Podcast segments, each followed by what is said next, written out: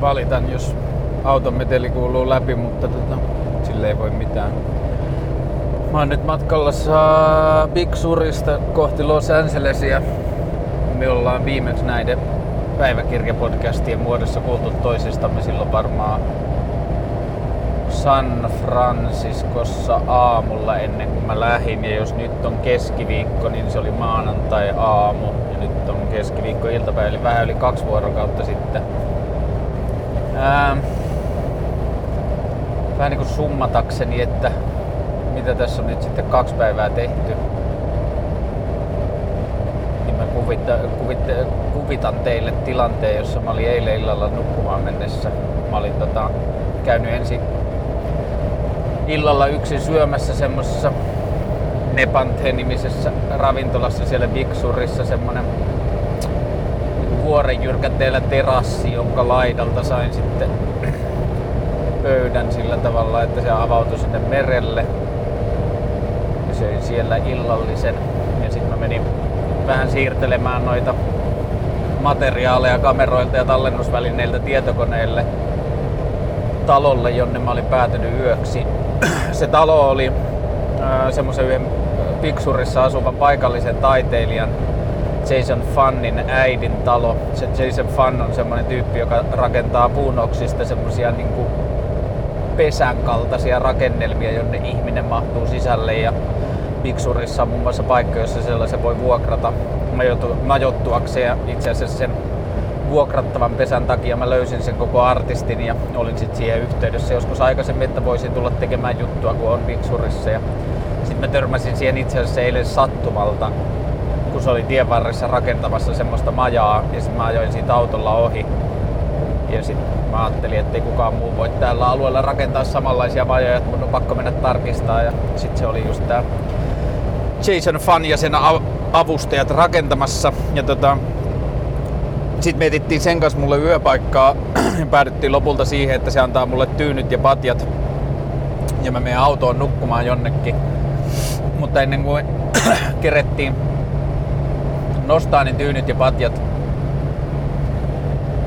ää, autolla mulle, että mä olisin lähtenyt muualle nukkumaan, niin tämän Jasonin äiti sanoi, että no itse asiassa, että mun tarvii ensi viikon lopuksi pystyttää teltta tähän pihalle, että jos sä Karle voisit pystyttää se teltta, niin sit sä voit kyllä jäädä tähän yöksi.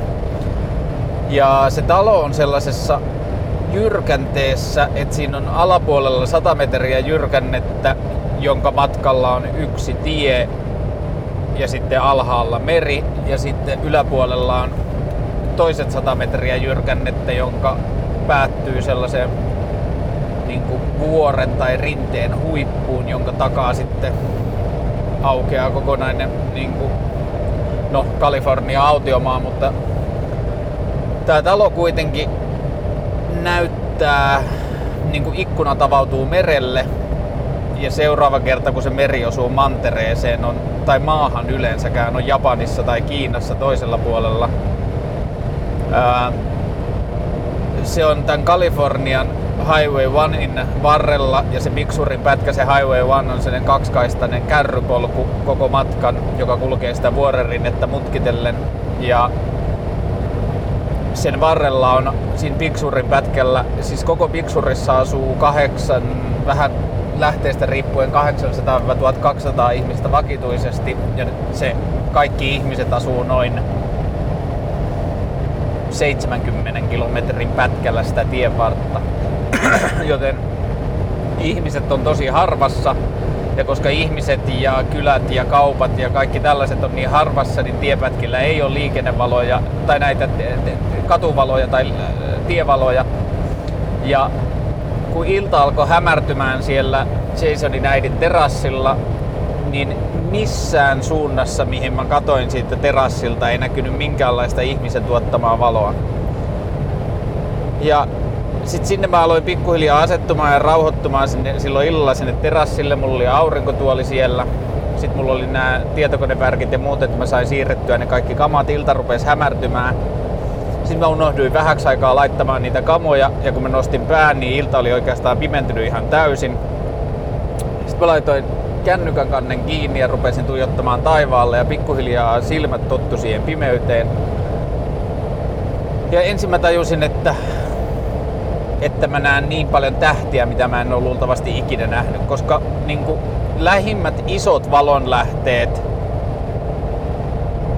siitä pisteestä oli varmaan jossain 50 mailin päässä olevat niin kuin pikkukaupungit ja sitten semmoiset oikeasti isommat valonlähteet on Los Angeles ja San Francisco.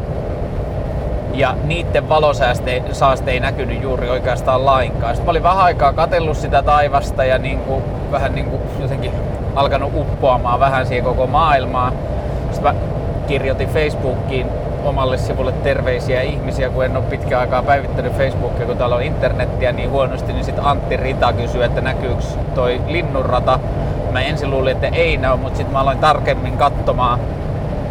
Ja sitten mä huomasin lähteä skannaamaan sieltä näkökentästä niin vasemmasta laidasta ja sitten mä pikkuhiljaa tajusin, että hetkinen, että näkyyhän siellä. Se itse asiassa näkyy tosi hyvin ja sitten kun mä tajusin, missä se menee ja mikä se on, niin mä en ole niin jotenkin tarkkaa tai, tai yksityiskohtaista tai niin kuin valtavan laajaa tähtitaivasta ikinä elämässäni nähnyt. Ja tietenkin se, että siinä näkyy linnunrata, jota ei ole ikinä ennen elämässään nähnyt ja niin edelleen. Että siinä oli ihan valtavasti katsottavaa sitä taivasta. Koko ympäristö oli ihan täysin hiljainen ja aivan pilkkopimeä. Siellä oli kuu, joka oli ehkä yksi neljäsosa kuu, että se ei valaissu ihan hirveästi, mutta se piirsi vähän puihin varjoja ja sellaista. Ja sitten oli niitä tähtiä ja sitten ainoa pieni ääni mikä kuului, niin kuului sieltä 100 metriä alempaa merenrannasta, kun siellä on noita ne on elephant seals englanniksi, kutsuttakoon niitä nyt vaikka elefanttihylkeiksi tai merinorsuiksi tai mitkähän niiden nimet on, niin ne laulaa semmoista jännää tyyppistä ääntä. Ja se oli ainoa ja sitten siellä oli muutama niitä ja sitten kun niitä rupesi kuuntelemaan, niin niihin rupesi tulemaan sinne rytmi. Ja mä tajusin siinä tilanteessa, että lähin ihminen, kenet mä oon tuntenut elämästäni yli kolme tuntia tai yli viisi tuntia oli jossain niin kuin satojen kilometrien päässä. Lähimmät oli varmaan San Franciscossa. San Franciscossa tapaamani ihmiset tai San Franciscossa asuvat suomalaiset tutut, mutta joka tapauksessa siinä pisteessä mä olin varmaan aika monella mittarilla niin kuin eniten yksin, mitä mä oon, no ainakin vuosi, mutta en tiedä, ehkä niin kuin ikinä ollut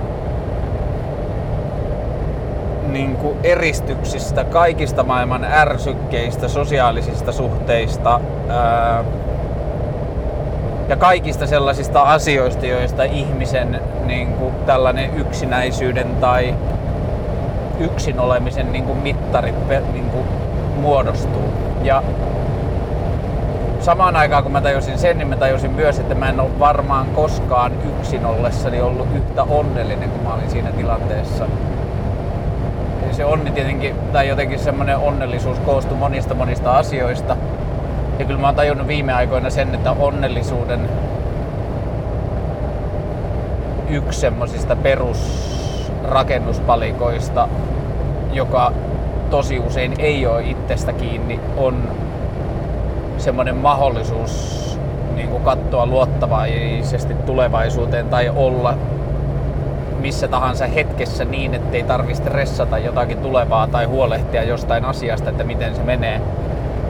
Mä jouduin kevään kamppailemaan aika paljon semmoista vaan niin kuin tyhmien arkipäiväisten taloushuolien kanssa ja niitä miettiessä sitten niin kuin tuli tosi paljon semmoista niin kuin että missä tahansa tilanteessa oli, niin aina jostain pohjalta kaivautui se huoli siitä, että niin, mutta että mitenkäs se lasku maksetaan ja, ja, ja, ja että mitenkäs tämä juttu selviää ja niin edelleen.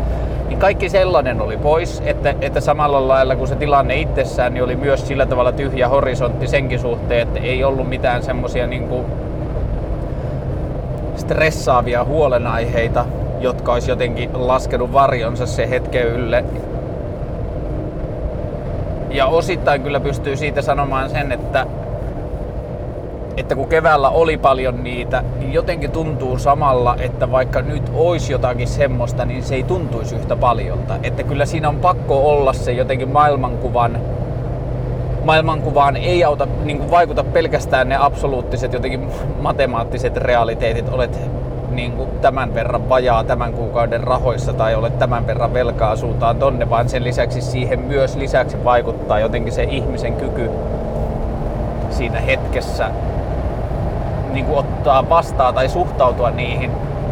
Ja jotenkin tärkeimpänä tuntuu, että luottaa siihen, että se tilanne ratkeaa parhaan päin. Että mikä ikinä se onkaan, se jotenkin huoli tai se, jos pystyy joko käsittelemään sen koko Kelan loppuun, että mitä sitten, että niin kuin, mitä sitten, jos en pysty ja pystyy käymään sen polun loppuun ja löytämään sieltäkin vielä semmoisen tilanteen, jossa pystyy seisomaan toimiensa takana tai pystyy niin kuin kantamaan vastuun teoistaan tai jotenkin muuta, niin sehän tietenkin vaikuttaa siihen, mutta jotenkin se varmaan ihmisen semmoisen ajattelu ja hahmottelu, hahmotuskykyn rajoittuminen vaikuttaa kaikista eniten siihen, että kuinka lupaavana ja mahdollisuusrikkaana ja optimistina, optimistisena sen tulevaisuuden voi nähdä. Että tosi monethan niin kuin varakkuus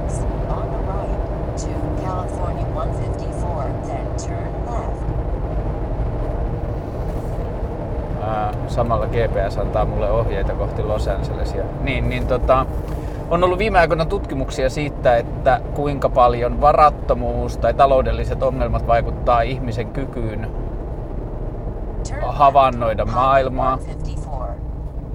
Näitä GPS-huomioita ei pitäisi tulla kovin montaa, pahoittelen. Niin, niin tota se, että tutkimukset on kertonut siitä, että kuinka paljon taloudelliset huolet, varattomuus, velka, ja tällaiset niin kuin köyhyyteen liittyvät asiat, että kuinka paljon ne rajoittaa ihmisen kykyä ää, inspiroitua, luoda uutta, kokeilla rohkeasti,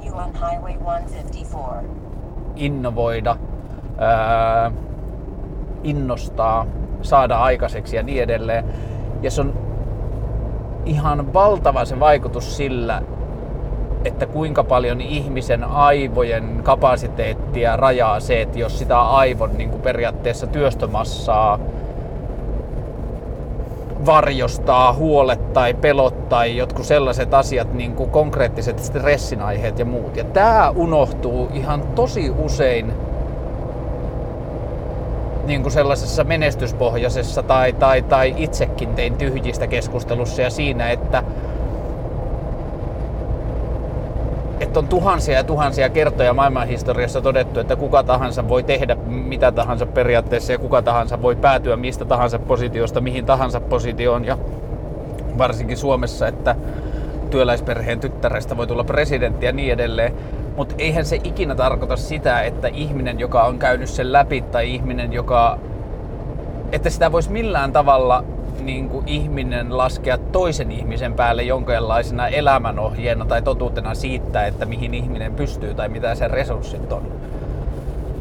Ja siinä missä se niin kuin pätee siihen toimintakykyyn, niin kyllä se varmaan pätee aika hyvin myös siihen onnellisuuteen tai siihen, että, että ei toisen ihmisen niin kuin ulkopuolelta katsovista ihmisistä kukaan olisi niin kuin kukaan sanomaan mitään sen toisen ihmisen kyvystä tai niin kuin aiheista tai velvollisuudesta onneen jotenkin. Ja kun vielä ottaa huomioon sen, että suurimmaksi osaksi ihan niin kuin mieltä tai semmoista maailmankuvaa synkentävät asiat ei ole mitään konkreettisia Excelissä tai matemaattisissa taulukoissa näkyviä asioita, että välillä saattaa olla, vaikka kaikki olisikin hirveän hyvin, niin silti ihan pelkästään jo ihmisenä olemisen pelko tai riittämättömyyden tai kelpaamattomuuden pelko, niin sehän saattaa siis...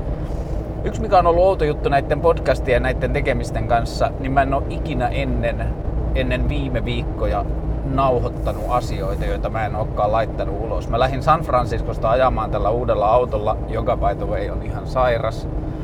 Tämmönen Jeep Wrangler, tämmönen hiekanvärinen. Tää on siis, no mä nyt en ole kovin hienoilla autoilla ajanut, mutta on tää nyt varmaan hieno ja hauskin auto, jolla mä oon ajanut. Ja sitten vielä läimäytti konepelille lähtiessä, että tässä on sitten kaikki vakuutukset, että tää on neliveto ja tää on tarkoitettu niin tota, hiekkateille, että muista sitten rällätä Ja minähän poika rälläsi. Mutta joka tapauksessa mä lähdin ajamaan sieltä San Franciscosta kohti Bigsuria. Mä nauhoitin silloin asioita, kun tuli mieleen. Mä kuuntelin amerikkalaista radiota ja siellä tuli poliittista sisältöä ja muuta. Ja mä puhuin niin kuin amerikkalaisia ja suomalaisen poliittisen systeemin eroista ja koulutuksesta. Ja en mä oikein tiedä, saanko mä ikinä niille käyttöä. Keksinkö mä niille niin kuin... Ehkä se on vaan hyvä niin kuin oppia ottamaan sisään tollasia juttuja ja ruveta nauhoittamaan niitä itselleen silloin, kun ne tuntuu voimakkaalta. Ja sitten pitäisi löytää se tapa pystyä jälkeenpäin käymään niitä läpi, jotta niistä voi kuitenkin tulla hyviä sisältöjä esimerkiksi TV, TVn tekemiseen, niistä voi tulla niin juttuaiheita ja inspiraatiota ja semmoista. Mutta osittain tämä kaikki niin tämmöiset uudet kokemukset siitä, että yhtäkkiä ei olekaan ihan varma jostain nauhoituksesta tai muusta, niin ne liittyy myös siihen, että on päätynyt nyt uusiin tilanteisiin siihen, että, että se TV-mahdollisuus siintää edessä. Ja kyllä mä oon tajunnut pikkuhiljaa myös sen, että se, että, että näitä podcasteja on kuunneltu enemmän, se, että vaikka Instagram-seuraajat on lisääntynyt tai, tai asioita on tapahtunut niin kuin pikkuhiljaa semmosia, joissa niin voi vaan tuntea semmoisen niin pohjavireen siitä, että omien sisä, niin kuin kiinnostus omia sisältöjä kohtaan omien kavereiden ulkopuolelta on kasvanut. ja ihmismieli heti, kun siihen niin kuin, tekemiseen kohdistuu jonkunlaista uutta mielenkiintoa, niin ihmismieli heti yrittää niin kuin kääntää sen maailmankuvan sillä tavalla, että miltä se oma tekeminen ja se oma oleminen näyttää sen ulkopuolelta tulleen uuden mielenkiinnon kautta. Ja sitten se kaikista suurin riski on, että jos luo siitä jonkunlaisen mielikuvan tai käsityksen siitä, mitä se, miltä se oma tekeminen ulkopuolelta näyttää ja mitkä ne on ne syyt, miksi se ulkopuolinen ihminen on kiinnostunut tai sitoutunut tai vaivautunut seuraamaan tai mitä tahansa, vaivautunut kuuntelemaan, lähtenyt niihin sisältöihin mukaan, niin sitten sitä helposti ihminen rupeaa niin kuin ruokkimaan sitä synnyttämänsä kuvaa tai pahimmissa tapauksissa, mikä näkyy mun mielestä todella todella usein mediassa ja niin kuin mediatyössä ja tämmöisissä, että ihminen rupeaa näyttelemään sitä, minkä se kokee syyksi sille kiinnostukselle, mikä kohdistuu. Ja, ja nyt mä oon vaan miettinyt sitä sillä tavalla, että se on pakko niinku että pitää jotenkin tutkia vaan tosi tarkkaan koko ajan mielessä niitä rakenteita, mitkä omassa käytöksessä saa aiheuttamaan sellaista, josta se epävarmuus syntyy että jotenkin tällä hetkellä se pohjavire itsellä on se, että luultavasti se syy niissä nauhoituksissa, jotka sen jälkeen on tuntunut siltä, että ei tätä ehkä kannata laittaa, että ei tämä vaan ole ehkä tarpeeksi kiinnostava tai jotain, niin tulee semmoinen olo, että alitajuntaisesti on yrittänyt nauhoittaa jotain tai tehdä jotakin sisältöä jollekin kuvitteelliselle yleisölle, jonka on niin kuin, kuvitellut olevan kiinnostunut siitä. Ja kun kuitenkin ajattelee, kun niin kun, kun ajattelee näitä omia tekemisiä taaksepäin, niin kaikki on lähtenyt vain ja ainoastaan puhtaasti siitä, että on ollut joku sisäsyntyinen tarve puhua asioista, ottaa kantaa tai nostaa esiin semmoisia juttuja. Ja äsken tuossa, mitä mä nyt oon ajanut tänään, varmaan joku kolme tuntia ehkä, niin äsken ajoin pitkän pätkän ja mietin tätä niin amerikkalaisen kulttuurin semmoista lainausmerkeissä hulluutta niin kuin kuuluisuuteen tai semmoisiin niin rakenteisiin ja siihen, että millä tavalla Suomi, Suomessa se niin kuin suhtautuminen ja se maailma näyttäytyy jotenkin jännällä tavalla kahtiajakoisena siksi, että toisaalta Suomi on niin pieni paikka – että ihan sama kuinka iso julkissa oot, niin joku on kuitenkin Cheekin lapsuuden naapuri ja alaastekaveri ja niin edelleen.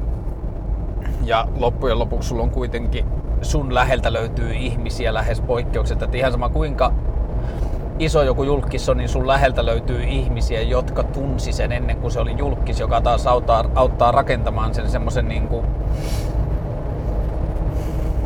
inhimillisen reitin sen ihmisen ymmärtämiseen suhteessa siihen, että se on pelkästään julkisesta niin kuin, julkisen niin kuin, kuvan kautta synnytetty käsitys jostakin ihmisestä. Mutta toisaalta taas sitten pienessä maassa se, että kun ihmisten määrä on niin pieni ja silloin niin kuin esiin nousevien niin kuin tällaista niin kuin julkisuudessa olevia ammatteja on huomattavasti vähemmän kuin ison kansan maissa tai muuten, niin silloin niitä niin kuin julkisuuteen nousevia hahmojakin on paljon vähemmän. Ja niin kuin, tämän Kelan kautta musta on jotenkin tosi siisti päästä tekemään Yleä ja tosi siisti päästä tekemään niin kuin asiapitoista ohjelmaa. Mä luulen, että Yle saattaisi olla just semmoinen paikka, missä voisi löytyä semmoinen niin kuin toimenkuva tai työnkuva tai journalistinen identiteetti, jossa se julkisuusfaktori on minimi, mutta periaatteessa se niin kuin, mikä itselle olisi kaikista tärkeintä, se semmoinen niin kuin va- vaikuttamisen mahdollisuus tai se potentiaali siihen niin kuin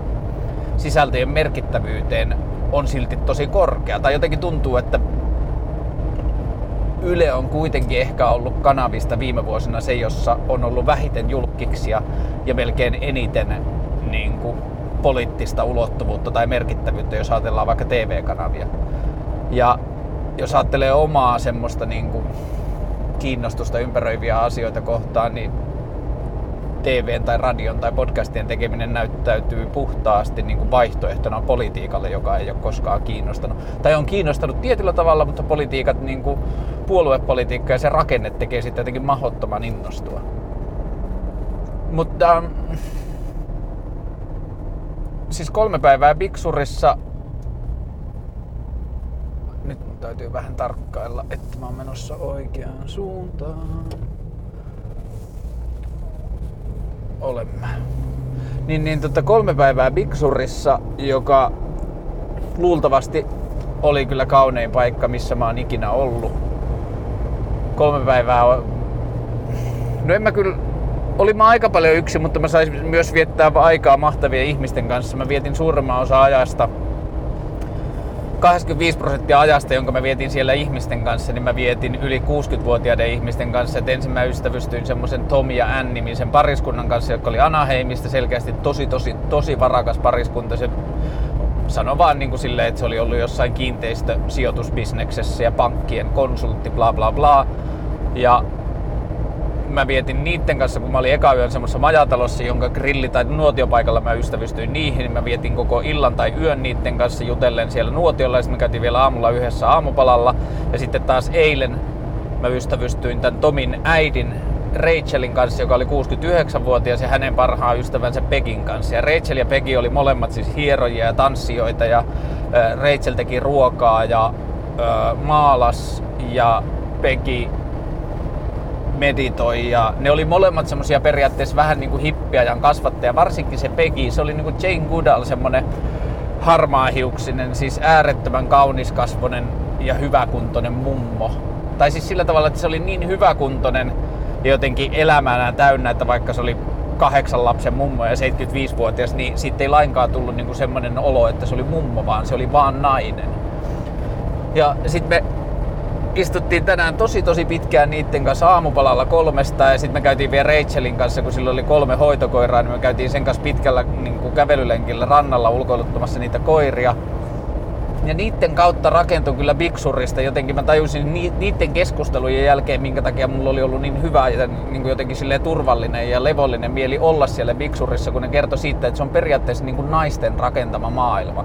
Että se on tosi matriarkaalinen paikka. Että ensimmäiset niin kuin, isoja liikkeitä tekevät niin kuin tehneet tyypit on ollut siellä muun muassa Julia Pfeiffer, jolla on omat puistot ja rannat siellä, joka on ollut semmoinen niin vähän niin kuin Bigsurin kulttuurin synnyttäjä, semmoinen ihminen. Ja tota, ähm, kaikin tavoin jotenkin siellä tuntui, se vaan niin kuin tuntui jotenkin siltä, että se oli niin kuin naisten rakentama maailma. Puhuin jossain aikaisemmassa podcastissa semmoisessa niin kuin ihmeellisessä yhteydessä siitä Matrix-elokuvan aavikkokansasta, niistä vanhoista naisista. Ja tuolla mä niin kuin taas palasin siihen aiheeseen, että oli niin kuin semmosia vanhoja elämää ja toisten, niin kuin elämän ja toisten ihmisten suojelemiseen omistautuneita vanhoja naisia, joiden niin kuin haitallisuus ympäristölle tai kellekään muulle ihmiselle on hyvin lähellä nollaa joiden maailmankuva jotenkin vaan tarjoaa niin paljon semmoista niin kuin, turvallista ja innostavaa kaikupohjaa mille tahansa niin kuin, idean tai tekemisen arvioinnille ja muuten. Ja jotenkin, no siis se, se Mad Maxin kohtaus, ne naiset ja niiden tota, ää, puunsiemeniä niin kuin, mukana kantamisen kulttuuri ja kaikki se maailmansuojelujuttu, niin se on ensinnäkin semmoinen, että jos et ole nähnyt Mad Max-elokuvaa, niin kato pelkästään sen sivujuonen takia. Mutta sitten jos oot kattonut, niin se kulttuuri yhdistettynä semmoisiin niin mielettömiin maisemiin, siis uskomattoman pitkiin välimatkoihin, mitä sä näet kerralla, ja siis semmoista niin kuin luonnon satunnaisuuden matematiikkaa, jossa niin kuin kivet ja siis periaatteessa se koostuu niin kuin kolmesta väristä se koko maailma, että on silmin katsomattomin sinistä merta, on kaikkia vihreän eri sävyjä niin kuin semmosissa sitkaissa kasveissa ja sitten on kaikkia ruskean eri sävyjä. Kalifornia on koetellut nyt kolme vuotta ihan suunnaton kuivuus, niin maa on niin kuin perusväriltään pohjalta tosi tosi ruskea ja sitten kaikki niin kuin kalliot ja kaikki kivet ja kaikki se maa-aines on semmoista niin kuin punertavan ruskean eri vaihtoehtoja. Ja se, että se niin kuin koostuu periaatteessa kuin ihmisrakennelmia ja kaikkia muuta ihan super vähän, niin se koostuu, koko maailma koostuu koko ajan näistä kolmesta niin kuin tämmöisestä veripaletista. Ja sitten siihen niin kuin se yhdistettynä semmoisiin pinnanmuotoihin ja semmoisiin niin kuin pinnan vaihteluihin, joita ei vaan näe. Että se näyttää siltä, että niin kuin ja jotenkin maantieteellisesti, eikö se mene jotenkin niin, että siinä on, onko siinä nyt jotenkin mannerlaattojen kohtauspiste tai mitä, että siihen niin kuin Kalifornian rannikolle on vaan rypistynyt semmonen niin kuin vuorijono tai semmoinen vuorinauha, jota, jonka, niin kuin, jonka osuus se Big periaatteessa on, että se koko Big taipale on niin kuin semmoista vuoren rinteessä olevaa serpentiinitietä. Ja niin kuin kaikki tämä siis semmoinen niin kuin suunnaton, niin kuin semmoinen massiivisis, ma, semmoinen eeppinen massiivisuus ja semmoinen niin kuin jatkuva postikorttimaisemat yhdistettynä semmoiseen ilmapiiriin, että vaikka se on tosi turisteja täynnä, niin kukaan paikallistakaan ei, paikallisistakaan ei tunnu olevan millään tavalla kypsyneitä siihen turismiin, niin kuin turismiin. Turistit käyttäytyy tosi hyvin, paikalliset tuntuu tosi tosi vastaanottavaisilta periaatteessa kun kävi huoltoasemilla tai muilla, niin ei oikein erottanut, ketkä on turisteja ja ketkä paikallisia. Että se kommunikaatio oli tosi semmoista välitöntä. Ihmiset nukku autoissa tien varressa ja niin kuin ihmisillä oli kotien ovet auki. Siis äh, tämänkin niin kuin Rachelin talon koko ala-ovi oli auki, kun me tultiin sinne illalla ja niin edelleen. Että se, se oli vaan semmoinen niin kuin luottamuksen ilmapiiri ja sillä alueella asuu paljon vanhoja hippejä ja niin kuin sinne on paljon muuttanut sitä porukkaa silloin 6-70-luvulla niin kuin maalaamaan ja muuta. Ja sitten mikä kaikista siisteintä, että tämmöiset niin kuin pienen toimeentulon ihmiset on ottanut sieltä ne kaikista ensimmäiset paikat, joita on ruvettu sitten säätelemään ja nyt ne myy niitä tai niiden lapset tai kuka ikinä niitä on. Tai sitten ne vaan lohkoo omista tonteista, että just oli tämä Rachel kävi aamulla ystävänsä luona ei kun illalla kävi ystävänsä luona, joka oli myynyt ylä, tai myymässä yläpuoleltaan tontinpalasta tontista, jota sillä vaan oli liikaa, niin 2,5 miljoonaa oli sen myyntihinta. Et siellä on paljon niin kuin ihan tavallisella toimeentulotasolla tai jopa vähän ehkä keskiarvoa alemmalla toimeentulotasolla asuu, niin kuin olevia ihmisiä, jotka asuu miljoonien taloissa ja miljoonien tonteilla ja niin kuin semmoisissa maisemissa, joista missä tahansa maailmassa saa maksaa niin kuin useita satoja tuhansia tai miljoonia pelkistä tonteista. Ja se on niin kuin tosi semmoista niin kuin aikaansaavaa ja käsistään kätevää porukkaa, ja kaikki on tuntenut toisensa periaatteessa 30 vuotta ja niin, niin edelleen. Jos ikinä elämässä saat mahdollisuuden, että tota, pääsisit näkemään Big Surin, niin suosittelen, että älä jätä käyttämättä. Ja jos saat tehdä sen yksin, niin suosittelen vielä suuremmin, että älä jätä käyttämättä. Mutta että niin kuin, olisi niin kiva, että kyllä mä haluan tulla tonne perheen kanssa. Ja niin kuin, no, toivon, että useat muutkin ihmiset saavat kokea niitä samanlaisia jotenkin kokemuksia ja kokonaisuuksia, mitä itse sai. Ja kyllä siellä on niin kuin, no, maailmassa on paljon opittavaa ja niin kuin, en mä tiedä, jotenkin todella todella mielissään tai fiiliksissä siitä, että saa tehdä semmosia asioita vähän niin kuin työkseen tai työn kaltaisesti, joissa on niin kuin mahdollisuus tai semmoinen niin kuin pieni potentiaali siihen, että voi kertoa semmoisista asioista, joiden toivois laajenevan enemmän, jotta niillä olisi jotenkin sitten potentiaalia edes sen perusteella, että ne tulee tie, tiedetyksi, niin niillä olisi edes sen takia potentiaalia laajentua. Ja kyllä se niin kuin alkaa täällä reissussa vahvistua, että se on niin kuin sitten sen TV-ohjelman jotenkin semmoinen pohjavire, että yrittää kertoa asioista, joista toivoisi, että ihmiset tietäisi laajemmin. Olen kahden tunnin päästä noin Los Angelesissa, en tiedä vieläkään missä on yötä, kun tässä oli käynyt sillä, että sellainen Pauli tuolta Suomesta oli hankkinut asunnon ja saanut tänä aamulla yhdeksältä tietää, että Airbnb-emäntä tai isäntä oli vetänyt se asunnon pois viime tingassa. Vielä ei ole tullut tekstiviestiä, jos on uusi osoite. On tullut tekstiviesti, jossa lukee, että on luultavasti kämppä, laitan heti osoitteen kun se tulee, mutta tota, sitä tekstiviestiä ei vielä tullut, joten seikkailu jatkuu. Tästä on niin kuin siis pimeys laskeutuu näillä hetkillä. Nyt näkyy semmoisia auringonlaskuja, että jos olisin telkkar, töissä telkkarissa ja pitäisi kuvata maisemia, niin varmaan ajaisin tien varteen, mutta on ollut niin kilttipoika tuolla Biksurissa, ettei tarvi. Mutta auringonlasku on suunnattoman kaunis ja kohta on pilkkopimeää ja sitten mä saavun Los Angelesiin ja sitten jännätään missä ollaan yötä joko kuulette minusta huomenna tai ylihuomenna tai sitten South Central on syönyt minut sisäänsä. Möi.